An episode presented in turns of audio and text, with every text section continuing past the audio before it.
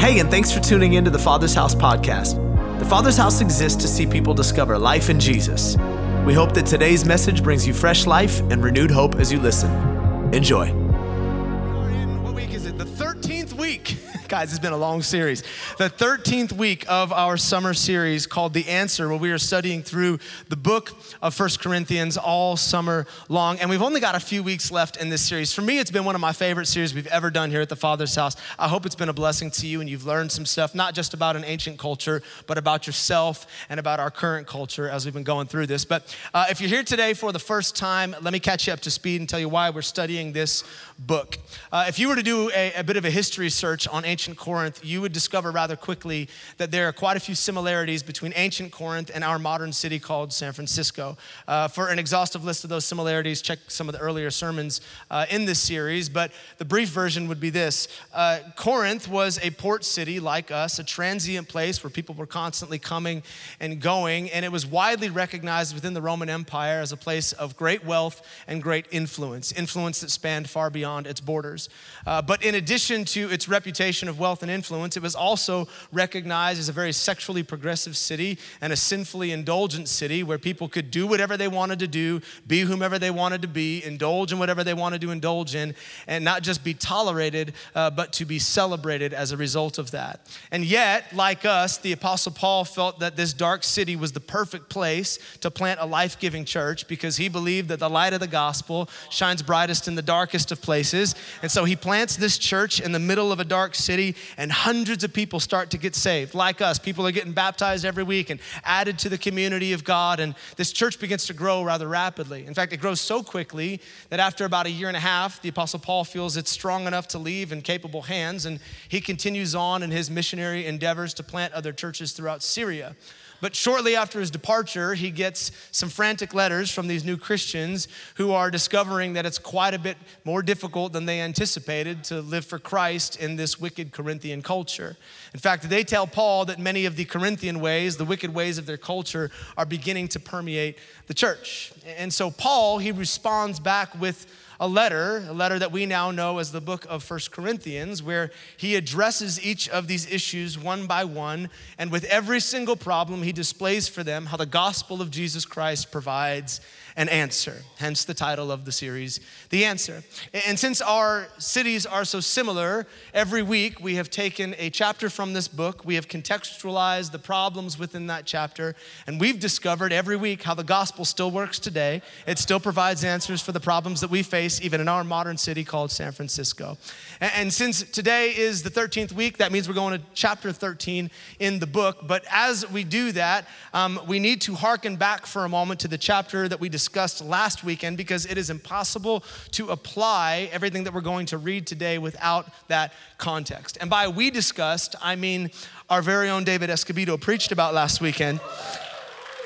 And it was awesome. If you were not here, please, please, please, let me appeal to you. Go back, listen to the podcast, check out the YouTube. I love that we got great communicators that are not me or my wife, or you got some beautiful communicators around here that just know how to articulate the word of God so perfectly. And David crushed it. Uh, it was all about the gifts. And we talked about how everybody in the room has a gift. He pulled out his Oprah. You got a gift, and you got a gift, and you got a gift. Uh, and that God has given us those gifts for a purpose. They're, they're to be used in service to one another, in sync with the body, and in surrender to Christ.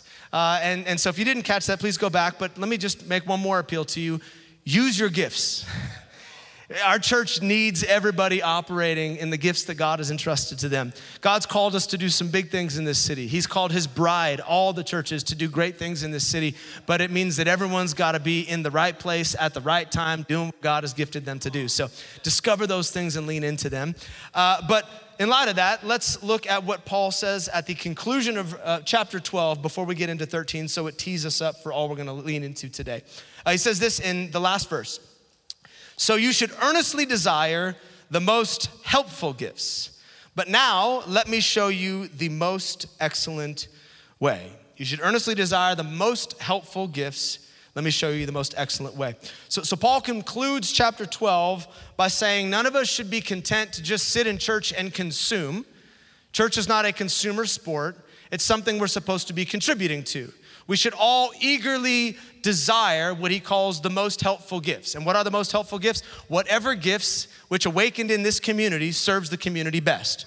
So, so look around at the needs and determine what are the gifts that God needs to awaken within this community so that it can do what God has called it to do. But then, as we prepare for uh, using these gifts, first Paul taps into his inner Bill and Ted, and he says, Let me show you the most excellent way to do that. Some of you don't understand that reference, and I pity you this morning because it was a great movie back in the 90s. So now that he's teed up chapter 13, let us find out how we can be most excellent to each other, all right? I'm speaking your surfer language, bro. There we go. Put me out there on the waves. All right. 1 Corinthians 13, starting in verse 1. He said, If I speak in the tongues of men and angels, but do not have love, I am only a resounding gong or a clanging cymbal. If I have the gift of prophecy and can fathom all mysteries and all knowledge, if I have faith that can move mountains, but I don't have love, I'm nothing. If I give all I possess to the poor, give over my body to hardship that I may boast, but do not have love, I gain nothing. And then here comes perhaps the part many of us are familiar with love is patient, love is kind. It does not envy. It does not boast. It is not proud. It does not dishonor others. It's not self seeking. It's not easily angered. It keeps no record of wrongs. Love does not delight in evil, but rejoices with the truth. It always protects. It always trusts. It always hopes, and it endures through every circumstance. Prophecy, speaking in unknown languages, special knowledge, all of that stuff will eventually become useless, but love will last forever. It will last into eternity. So, so obviously, what Paul's doing here and leaning out of chapter 12 into 13 is he's ensuring that as we begin to pursue these gifts, we maintain the right motive. And he says our motive cannot be to uh, uh appeal to God or uh, uh, appease some religious obligation. It can't be to try to find our way onto a platform or pay penance for some of the stuff we've done that's wrong. Our, our motive must be this word, it must be love. And lest we attempt to define that word for ourselves, Paul provides what has become Scripture's most comprehensive and beautiful definition for what true love looks like here in 1 Corinthians 13. And for the remainder of our time together, we're gonna, we're gonna unpack this beautiful definition of love. But before that, I wanna pray and I wanna give you a title. And uh, in light of the content uh, this morning, there was a lot of titles to choose from. No, no, no, uh, no absence of them. I considered going the movie route and calling it Love Actually, because, uh, you know, this is actually the definition of love. Uh, but then I tapped into my, my love of older music, almost went with the Beatles. All you need is love.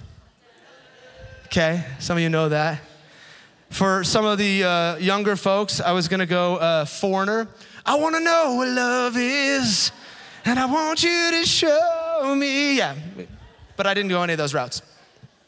Instead, I wanted to tap into what I believe was the heart and the intention behind the Apostle Paul here this morning in writing this definition, what he was attempting to convey behind these words. And so instead, I want to call this chat Look Beyond the Mirror. Look beyond the mirror. Let, us pray and invite the Holy Spirit to speak to us. Oh, God, thank you for your presence here. Thank you for uh, what you're doing in your church in San Francisco.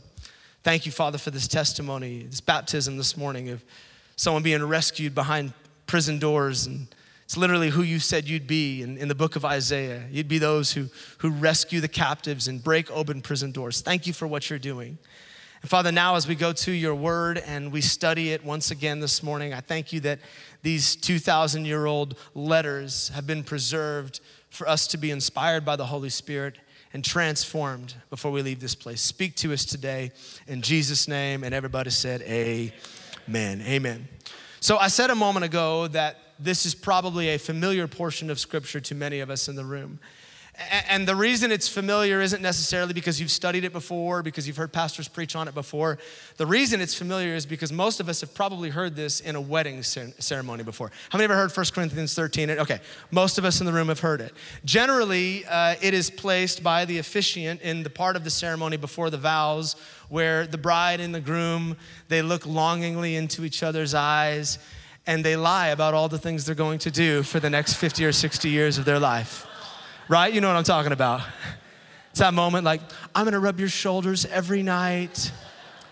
I'm gonna laugh at all your jokes as long as we live. If you're sick, I'm gonna cuddle you and I'm gonna make you chicken noodle soup. And then all of us who've been married for a decade or two or more were like, nope, that's not how that works. you might get a shoulder rub on your birthday, but more than likely you'll get a gift card for someone else to do it for you. Your jokes used to be funny, but now they're just annoying. Come on, I'm just being honest, right? And if you're sick, go sleep on the couch. I'm not cuddling you. And if you keep coughing like that, put on a mask for the love of God. It's a COVID era, all right? Come on. Nobody needs that. This is how vows work. I'm just, you know, being honest today. But those empty promises, they, they arise to a whole new level when you include 1 Corinthians 13 in, in the vows. And I don't mean to offend anybody today who used that in your wedding ceremony. I applaud your willingness to use the eternal canon of Scripture. But let's be real for a moment that is a pretty lofty list of standards to adhere to, right? Like, like just let's consider this for a moment. We've got a, a graphic for you today. Th- these are the things that, that 1 Corinthians says love is. I don't even make it past the first one. love is patient. Whoops.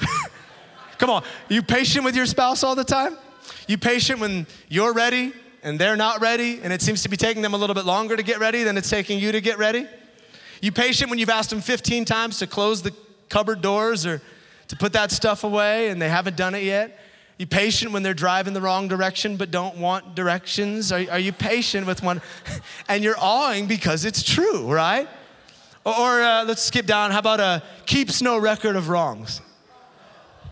You gonna tell me you've never tucked one of your partner's wrongs into your back pocket just to use at the most opportune time in the middle of an argument or a counseling session where you drop those famous words. Well, what about when you, right? Okay, true story. Robin's not here, so I can tell this. So, a couple of weeks ago, uh, we were in the middle of a, a passionate conversation with one another. And we've been married for a long time 19 years. It'll be 20 years next year. Uh, and apparently, for the last 19 years, Robin has been nursing bitterness about something I do that I didn't even know about, all right? So we're in the middle of this passionate conversation. She starts telling me how much she hates the fact, and this is petty, by the way, that I leave the nozzle on the dish soap pointed the wrong direction after I wash all of our dishes, all right? So it's pointed towards the wall instead of, uh, uh instead of pointed over the sink, which is where she wants it. And I'm like, really? This is what we're arguing about right now. And I may or may not have in the middle of that conversation shared with her, well, maybe I'd have margin to remember which direction to leave the nozzle if you did not use every single dish in our kitchen to make dinner for us, uh, as if you wanted to just punish me while I do the dishes afterwards. But just venting today as I can. Clearly, we are keeping score, a record of each other's wrongs. But all jokes aside, let's look at some of the other things in this list. Love always protects, it always trusts, it always hopes, it endures in every circumstance, it never fails. Obviously, that's not the case. If it were, we wouldn't have people in the room today that find themselves wounded or broken or betrayed or separated or divorced. Why? Because someone violated those standards of love.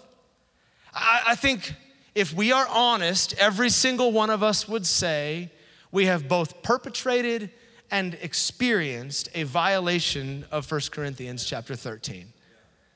None of us have been able to live up to or experience perfectly these standards in another human relationship.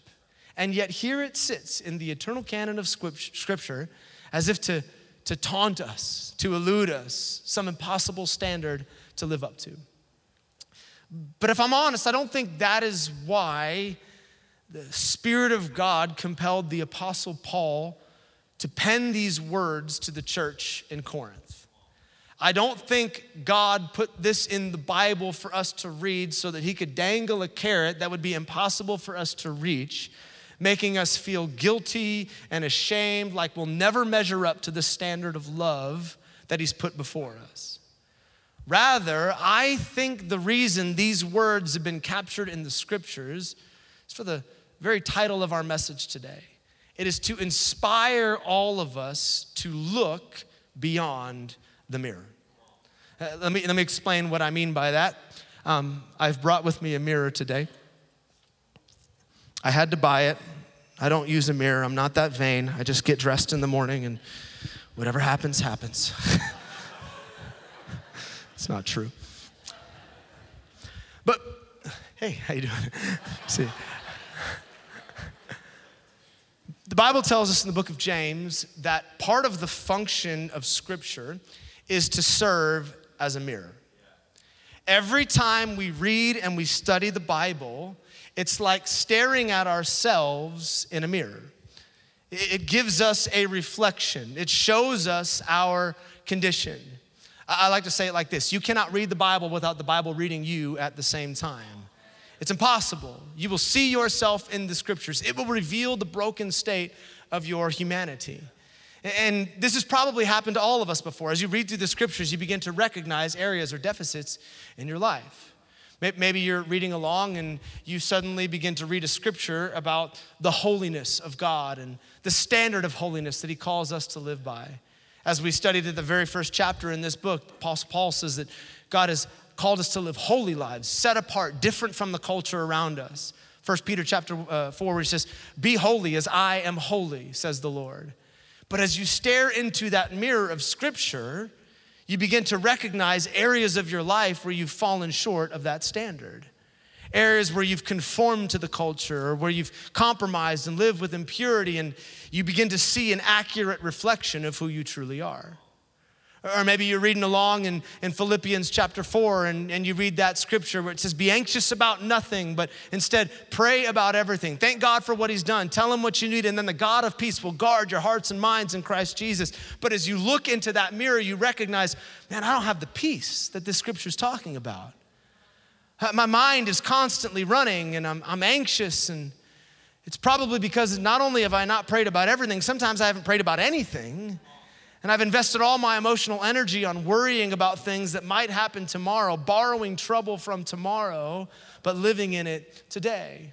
Or you read on in Philippians 4 and it says, whatever is pure, whatever is good, whatever is noble, dwell on these things. But as you look into that mirror, you realize, man, I've been dwelling on some stuff I shouldn't be dwelling on. My thoughts have been impure and selfish motives have, have, have governed my mind. And the more you look at the scriptures, the more you see about yourself. The more you gaze into that mirror, the more you become aware of your broken, your frail, your fallen condition. But, but unlike this natural mirror, the scriptures are never supposed to inspire us to feel ashamed of what we see and then try to, by some feeble attempt, clean ourselves up or make ourselves look better, paint ourselves with the makeup and dress differently so that we can somehow be accepted by God. That might be the, the aim of dead religion and the motive of dead religion, but that is not the heart of God. God's heart, when we stare into this mirror called Scripture, is that upon seeing ourselves and recognizing the frailty of our humanity, we would stop looking at the reflection and we would look beyond the mirror at the only one who can make us holy, the only one who can make us pure, the only one who can make us righteous, that we would see Jesus.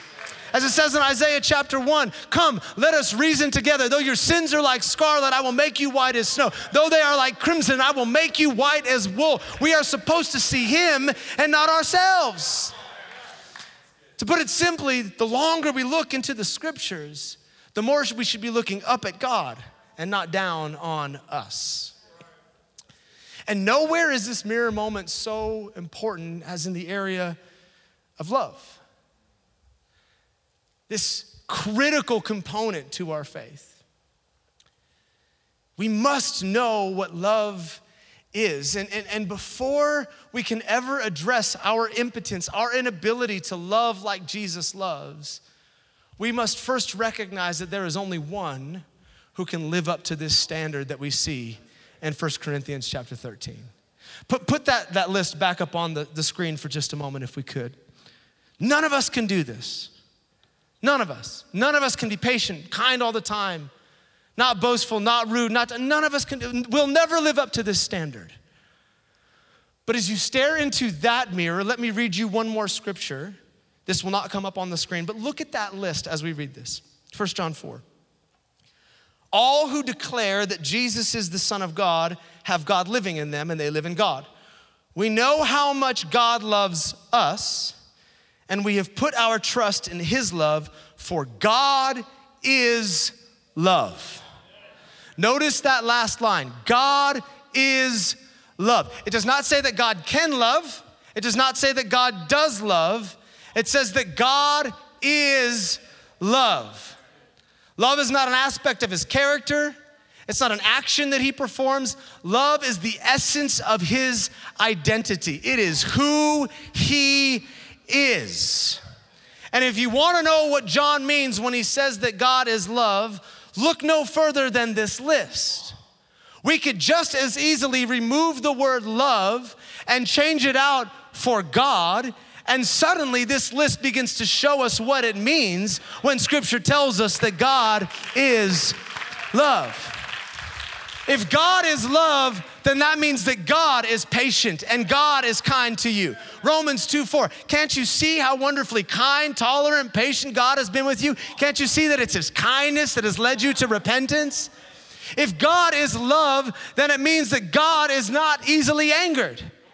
He's not shaking a fist at you every single time you sin and every time you fail. If that's the image you have in your mind, you have a distorted image of the identity of your Heavenly Father. He's not shaking a fist, He's waiting with arms open on the porch like the father with the prodigal son. A ring, a robe, a party in your favor. As he introduced himself to Moses in Exodus 34, he says, The Lord is gracious and merciful, slow to anger, and abounding in loving kindness. If God is love, then God is not keeping any record of your sins, any record of your failures. You might be, other people might be, but God is not. Psalm 103 He's removed your sin from you as far as the east is from the west. Micah 7 He has thrown your sin into the sea, never to be remembered again. And if God is love, then it means that God protects you, God trusts, God hopes, and God endures in every circumstance. His love never fails, meaning that even when you don't have the capacity to love Him in like kind, that He still loves you the same. And if that feels like a, a list too good to be true, a love too good to be true, then I appeal to you go back to the mirror of your Bible and read the stories of men and women who have encountered this kind of love. Story after story after story, individual after individual after individual, proving that this is how God loves. When David failed, when he committed adultery and murdered Uriah the Hittite, God still loved him, called him a man after his own heart. When Jacob deceived his brother and his father and had to run away to his uncle's house, God still chased him down and loved him fact, he gave him a new name, Israel, made him the father of the nation. When that nation turned their back on God over and over and over and over and over again, embraced the wickedness of the cultures around them, the perversion of the cities they were supposed to destroy, God said, I have loved you with an everlasting love. Story after story after story proving this is how God loves. There's no failure too great for Him to walk in and still love you the same. But as I think about this chapter, there, there is one story in Scripture that I just cannot help but, but be drawn to. It's a story of Peter. You guys probably know it. The guy who denied Christ three times in the garden to a little girl before Jesus was crucified. If God was keeping a record of wrongs, I'm pretty sure that one's at the top of the list. Denying the Messiah in his moment of, of need. But, but I love the scene that the Apostle John paints for us at the conclusion of his gospel with Peter. Having denied Christ, he's back on the, the boat with his buddies, fishing as he was before he ever met Jesus. And Jesus, the resurrected Christ, comes to the shores and he calls out to Peter and the others on the boat.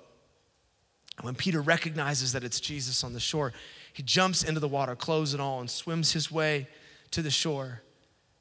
And when he meets Jesus on the shore, Jesus is not ready to, to give it to him, to reprimand him, to be angry as a result of his rejection. No, he's got, he's got breakfast waiting for him, a meal. And, and after they eat together, there's this beautifully restorative conversation that takes place. Jesus looks at, at Peter and he says, Hey, Peter, Do you love me? And Peter looks back at Jesus and he says, Lord, you know I love you. And then Jesus asks a second time, Peter, do you love me? And Peter looks back again. He says, Lord, you know I, I love you. And then a third time, in an effort to prove that he is wiping away the three denials of Peter, he asks again, Peter, do you love me? And Peter looks back at Jesus and he says, Lord, you know all things. You know that I love you. Now, face value, you might ask, well, what does that have to do with 1 Corinthians 13? Well, in the English, it's hard to see, but when you dig into the original text, it becomes a bit clearer how this has everything to do with that kind of love. In the Greek language, there are four different words used for love. English is a bit primitive. We have one word that we use to describe a myriad of emotions. You can love your spouse, you can love your favorite sports team, you can love a restaurant. use the same word to describe all of those emotions, even though you don't mean the same thing. Hopefully, you don't mean the same thing. If you do, you should seek some therapy. That's, that's right. But the Greek is a bit more comprehensive. It has four different words used to describe different levels of love or, or relationships. Uh, they are the words phileo, storge, eros, and agape. Uh, the word phileo it, it is a friendship kind of love, a love that you might have with a lifetime kind of friend. It's the Randy Newman, uh, you got a friend in me, like that kind of love. That was pretty good, actually. uh, the second one, storge, it speaks to a familial kind of love. It's the love between a parent and a child or, or siblings. It's the we are a family. Yes, there's a song for every one of these.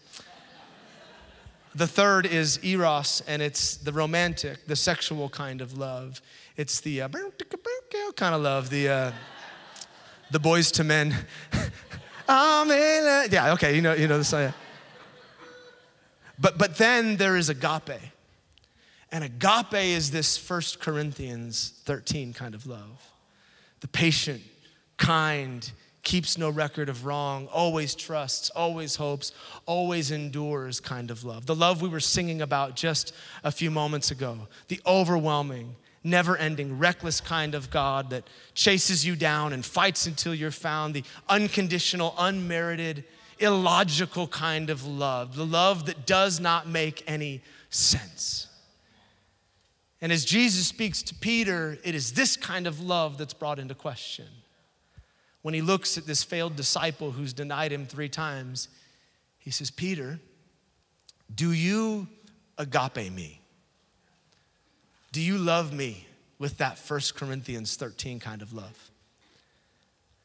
And because Peter knows he can't lie to the omniscient Jesus, Jesus knows everything. He can't be dishonest.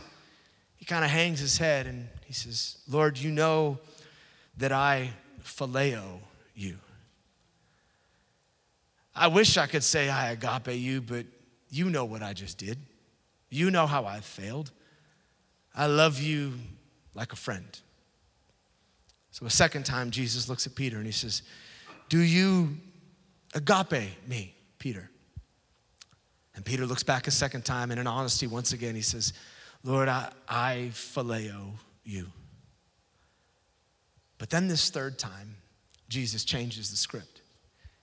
You can almost see the smile on his face as he asks this. He says, Hey, Peter, do you phileo me? Do you love me like a friend? Even after all I've done for you? Even after I just gave my life?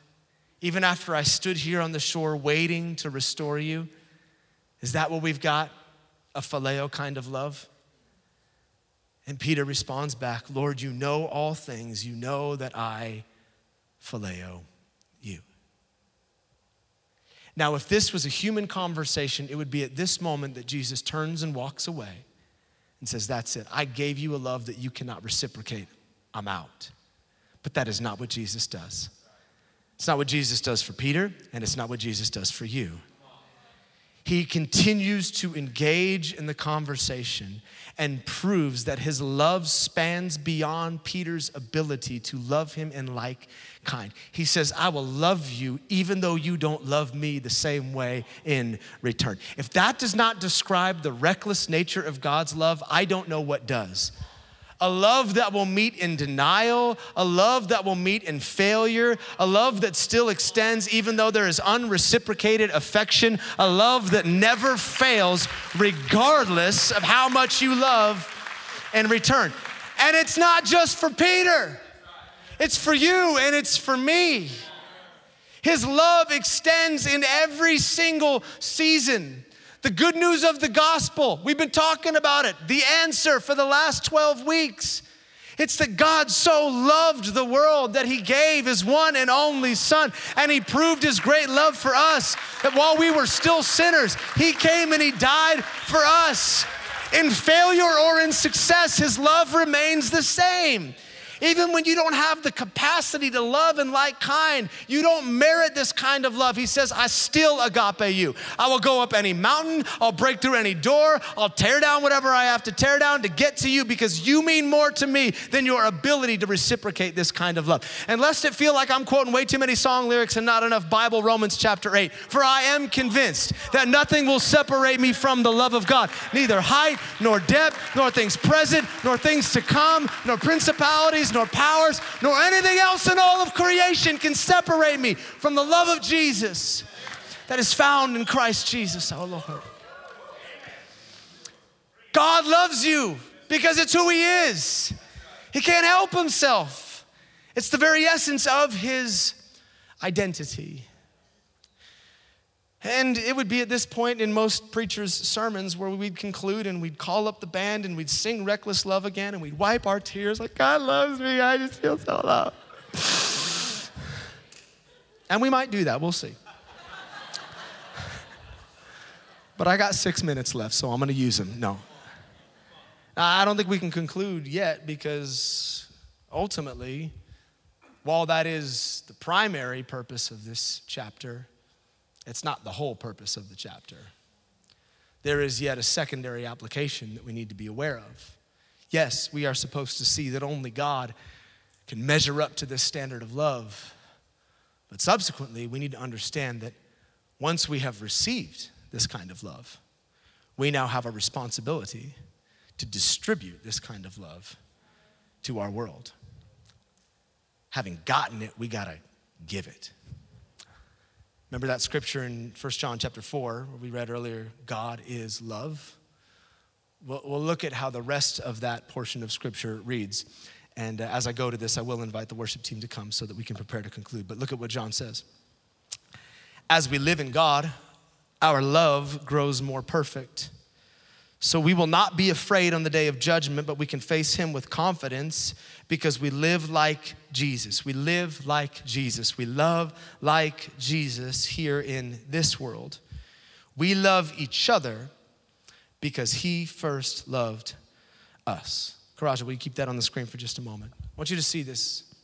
He says, as you live in God, as you experience this agape love, as you experience God's kindness and His patience and His unwillingness to hold your wrongs against you, as you, as you experience this kind of love, your love grows more, more perfect. It develops. You begin to recognize that the way you loved is a lot different than the way God loved you. But as you continue to live in His love, something begins to develop on the inside of you that resonates with, that begins to line up with the love that you have received. And as you live in that love, you begin to live more like Jesus here on earth. You begin to extend what has been given to you.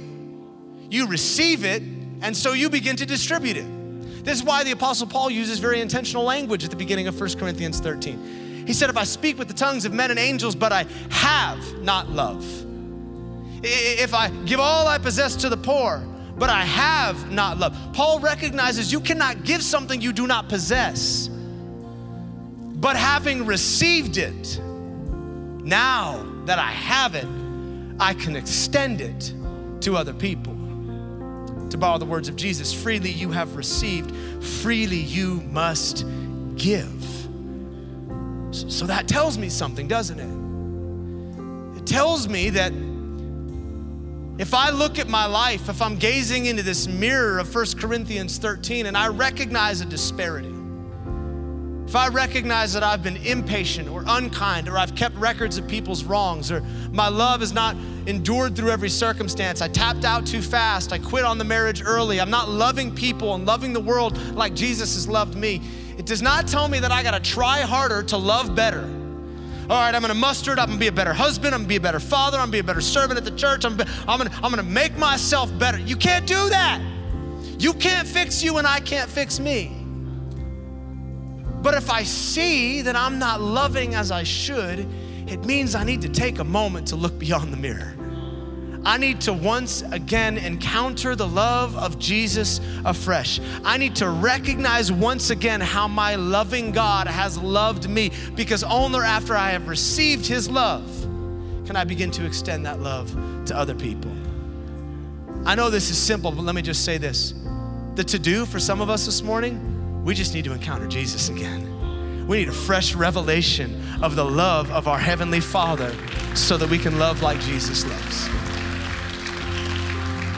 And so, to that end, here's how I want to conclude today. I want to pray over us. But I want to pray a prayer that these are not my words, these are the words of, of the Apostle Paul to a different church in Ephesus. But I want you to receive this as, as we conclude. And you can bow your heads, you can look at it on the screen, whatever you prefer. But here's the prayer. Paul says, When I think of all this, I fall to my knees and I pray to the Father, the creator of heaven, everything in heaven and on earth. I pray that from his glorious, unlimited resources, he will empower you with inner strength through his Spirit. Then Christ will make his home in your hearts as you trust in him. Your roots will grow down deep into God's love and keep you strong. And may you have the ability, the capacity to comprehend, as all God's people should, how wide, how long, how high, and how deep His love is for you. May you experience the love of Christ, though it is too great to understand fully. Then you will be made complete with all the fullness of life and the power that comes from God.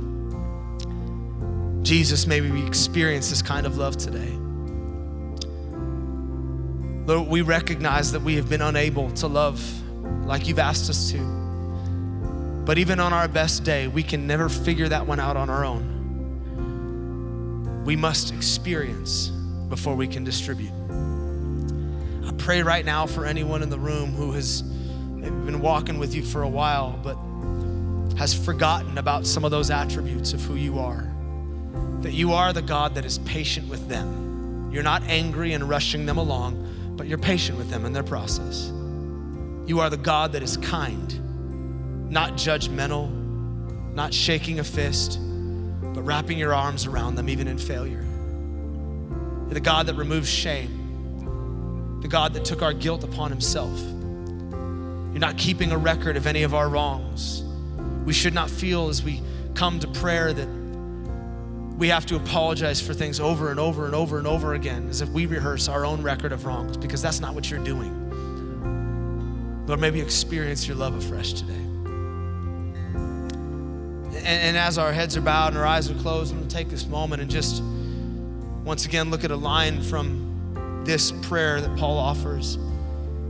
He says, God will empower you with this inner strength through his spirit as Christ makes his home in your hearts.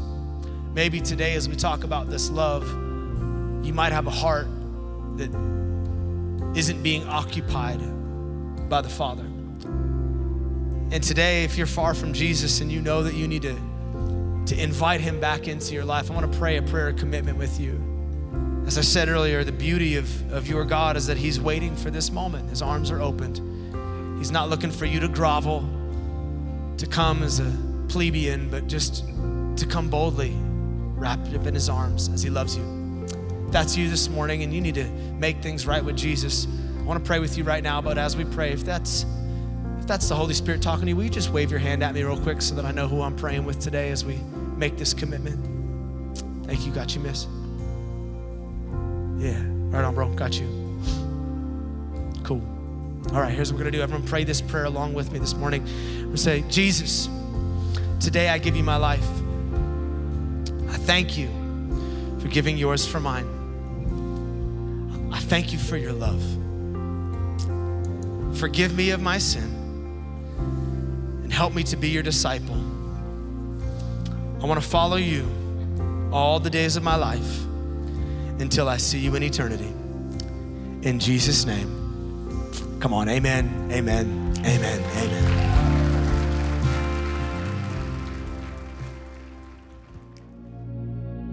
Hey, thanks for taking the time to listen to the Father's House podcast. We hope it helped you wherever you're at in your journey. And listen, we want to pray with you if you're going through something right now that's difficult. You can go to our website, tfh.church, and click on the prayer and praise link and tell us how to join you in prayer. Until next time, be blessed.